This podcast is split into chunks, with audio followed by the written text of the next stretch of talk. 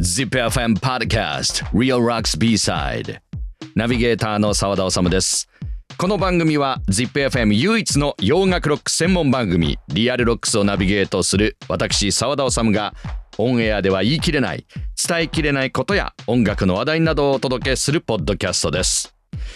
さあ7回目のリアルロックス B サイド、5回目から特集しているのは洋楽ロックアーティストの来日コンサート。洋楽ロックの伝説と膨大な歴史を一冊に凝縮した書籍、洋楽ロック史を彩るライブ伝説、有働音楽事務所の軌跡をたどるが話題。数々の海外アーティストの来日公演を手掛けてきた有働音楽事務所の副会長高橋達夫さんからいろいろなエピソードを伺っています。ちなみに高橋さんが仕事をしてきたアーティストの一部を挙げますと、やっぱりデビッド・ボーイとかも確かにね、デビッド・リー・ロスなんかも難しいとか、やっぱりボブ・ディランですとかリッチー・ブラックモアですとか、あとはブルース・スプリングスティーンなんかサンタナなんかはもう人間的、最初エリック・クラプトンでしたからね、ウィッシュ・ボーン・アッシュ、ただまあポール・マッカートニー、ただいま逮捕っていうのは無線機で、警察官の無線機で入ってきたビリー・ジョエル、ちょうどその時ミック・ジャガーの U2 をあそこでよくやったなと思ってとカルチャークラブなんかはまさかヘビーメタルの連中がさゴルフやるなんてさもうまさに伝説のツアーマネージャーです。今回は高橋さんのお仕事、ツアーマネージャーに迫ります。早速本編に入りましょう。 ZipFM Podcast Real Rocks B-Side 7回目です。ツアーマネージャーって広い意味では添乗員に近いかもしれませんよね。何でも嫌ですよね、添乗員もしなくちゃいけないし、いろんなインフォメーション、ホテルのコンセルジュ的なものもしなくちゃいけないし、それからもちろんちょっと簡単な通訳、それからアーティストのスケジュール管理、コンサート、コンサートのトータル的なツアーに出ると、アーティストリレーションの方に入ってくるから、そこで窓口になるので、まあ何度もや的なところで、コンサートをやるために、必要なことを全てやると。ですから、僕最初ツアーマネージャーで、まあ、タイトル分かんなかったんですけど、ツアーマネージャーって今言ったように何するのってで、まあ、その制作の中の会社の中で制作部があって、その中で、まあ、ツアーマネージャー部門とステージマネージャー、プロダクションマネージャー部門があって、まあ、僕はツアーマネージャーを最初やったんですけども、ツアーマネージャーっていうのはもう空港から、そうですね、で来てから帰るまでのアーティストの管理ですね、ちゃんとアーティストがその時間に会場に行ってコンサートができるようにするために最高の、まあ、コンディションを作るというのがそのツアーマネージャーの役目で、そのために時間ですとか泊まるところとか食べるところとか、移動に関しても、それからあとは日本に来ればいろんなことが起きてくると、対外関係、レコード会社とのディーリング、それからそれにおいてその宣伝、プロモーション、インタビュー等の兼ね合いとか、まあ、そういうところでの時間の管理、まあ、内容的なものっていうのも時々こう感知すると、インタビューの内容、要するにこのアーティストはこういうこと聞かれると嫌だとかね、そういうのもあるときに、シリアスなアーティスト、センシティブなアーティストに関してはインタビュー内容をちょっと見せてもらったりとかして、これはまずいとか、あとはこのアーティストこういうこと聞かれると好きだよっていう、そういうサジェッションをレーベルの人にしたりとかっていう、パーソナルマネージャー的なところもこうありましたね。一時的なそのアーティストのパーソナルマネージャー、その外人の方もついてくるんですけど、ここはやっぱり日本なんで、文化も違うし言葉も違うし、郷に入れば郷に従えで、日本人に聞いた方が早いやっていうのもあったんで、まあいい意味では頼られる存在、だから信用されるまでが大変ですけど、そうですよね。信用を一回失っちゃうと取り戻すのが大変だっていうことでだからそういう意味ではすごい非常に緊張はしますよね、その70年代は特に。70年代、70年代それから85年ぐらいまで、その辺のアーティストっていうのは仕事としてじゃなくて、割合音楽というのは自分の使命的なもので追求するというところで、お金だけでは動かないですよね。プライドを持って仕事をしているので、そういう意味では割合なんだろう、商業主義にあんまり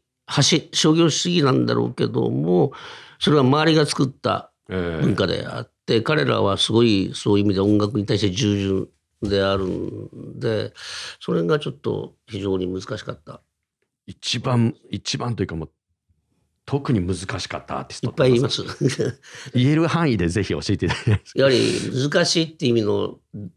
意味合いなんですけど、何に対して難しいかっていうことですけど、やっぱり人間関係において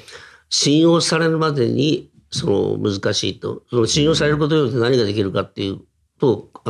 アーティストコントロールですよね。こちらの仕事のしやすいようにコントロールできるかどうかっていう、まあ、心理作戦になるけど、そういう中でやはり気を使った人ってやっぱりボブ・ディランですとか、リッチ・ブラックモアですとか、あとはやっぱりイギリス系統は大変、そういう意味ではエル・クラプトンもそうですけども、ナイーブな人も多いし、イギリス系統は割合シャイな人が多いんで、そういうところがアメリカのアーティストとちょっと違うところで、どっちかしたらイギリス人の方が気を使うアーティストが多いですよね。まあ、アメリカ人の中で気を使ったのはルー・リードですとか、割合そういうところではルー・リード、あとは、まあ、気を使ったのは難しいというよりか、気を使ったのはやっぱりデビッド・ボーイとかも気を使ったし、もちろんジェフ・ベックも気を使ったし、割合ボーカリストとギタリストは気遣ってましたねそういう意味ではまあ確かにね、デビッド・リー・ロスなんかも難しいですね、部類にも入ると思うし、ですからいっぱいいますね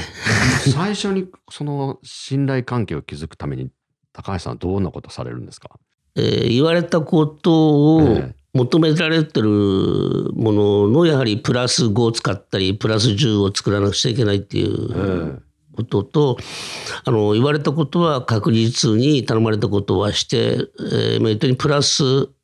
のものを持ってったりとか、あとは相手が何を欲してるかを察して先回りしてそういう環境設定をしてあげるとか、本当向こうはこいつ信用できるなとかね、いいやつだなとかね、でそういう中でやはり日頃の一緒に食事をしたりとか一緒に飲みに行ったりとかって、なるべく多くのオフの時間で多くの時間をその彼らと費やすっていうすごい基本的なとこですけどね、よくサラリーマンで上司に付き合って飲みに行くとかっていうのと似てるところもありますよね。じゃあそのツアー中っていうのはもう朝9時から夕方5時までとかそういう時間帯の仕事じゃないわけですよね。そうですね、基本的に24時間ですね。ですからグループの中でも朝方と夜方っているんですよ、特に朝方というのは健康志向の人ですとか、あとファミリー連れてきた人とかっていうのはやっぱり朝方で買い物行ったり観光行ったりして、それからまあサウンドチェックまでその時間を過ごすと、夜方の人はやはりお昼ぐらいに起きてきて、それからねサウンドチェックリハーサルに行ってライブして、それでその後に食事行ってまあ飲みに行ったりとかっていう、そういう余暇がこう続いてて、朝方3時4時とかになってくる夜方だから、その最初の頃ってやはり僕一人しかいないし、朝から晩まで付き合うわけですよ。めちゃめちゃハードですね。そうですね。でまあ70年代の時は僕ともちろん先輩いたんですけど、先輩すぐ辞めちゃって、70年代後半にもう一人入ってきて、で2人で、一緒にやるんじゃなくて、その当時そのツアーが多かったので、一人一人別々のツアーにこう出るわけですね。ですから有働としてはそういうツアーマネージャー一人、プロダクションマネージャー一人でほとんど2人で出るわけですよ、ツアーに。であとはあのいわゆる照明、音響、ステージのそういうテクニシャンの人たちで、まあ、日本人サイドが15、6名とかね、こんな感じで、まあ、ツアーには出てくので、だから、まあ、我々は結構70年代80年代は割合だいたい寝るのはやっぱり4時とか5時か多かったですよね。睡眠時間が4時間ぐらいとか、そういうので本当何があるか分かんない。だって夜中に電話がかかってきて腹が痛いんですからで朝リッチなんかは朝電話がかかってきて朝食を頼んでくれとかね、でホテルの人間がそのなんていうかよく焼いてくれとか、あ、細かい指示言っても分からない、その70年代80年代っていうのはホテル、日本のホテルってやはりその英語喋る人が少なかったんですよ。まあ、フロントには、まあ、いますけど、例えばルームサービスの受ける電話の人なんか英語喋れないわけですよ。だから電話でね、そうルームサービスのオーダーしてもわからないと。例えば卵は何分ぐらい、でトーストはよく焼きとか薄焼きとか、はい、そういうオムレツは、オムレツの中にあれとあれとあれ入れてくれとかっていうそういうふうの前の晩にね教えてくれればいいけど、そういうわけに朝になってね気分変わるし、まあ、それでリッチなんかよく朝食をね頼むので朝電話7時とか8時にしてきたりとか、朝方なんですねリッチは。ではイギリス人は朝食をしっかり食べるんですよ。そうなんですね。だから割合遅くまだ遊んでも朝朝食は食べて、それからまだ寝る人もいるし、まあ、その全ての生活においてのサポートをするっていうところも一つのビジネス以外でのね、仕事で、それも含めてなんかそのプロモーターのビジネス、その当時はね、今はもう全然形態変わっちゃいましたけど、今はビジネスライクでその自分のことは自分でやれやみたいな、そういうアーティストが多くなってきたけども、70年代80年代っていうのはそこまでも含めて面倒見てたっていうところはありますね。今回はここまでです。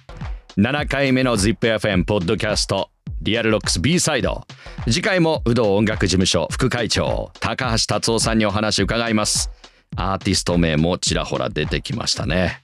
今後も面白いエピソードが登場します。次回も引き続きお楽しみいただけますと幸いです。 ZipFM Podcast Real Rocks B サイド、次回もお楽しみに。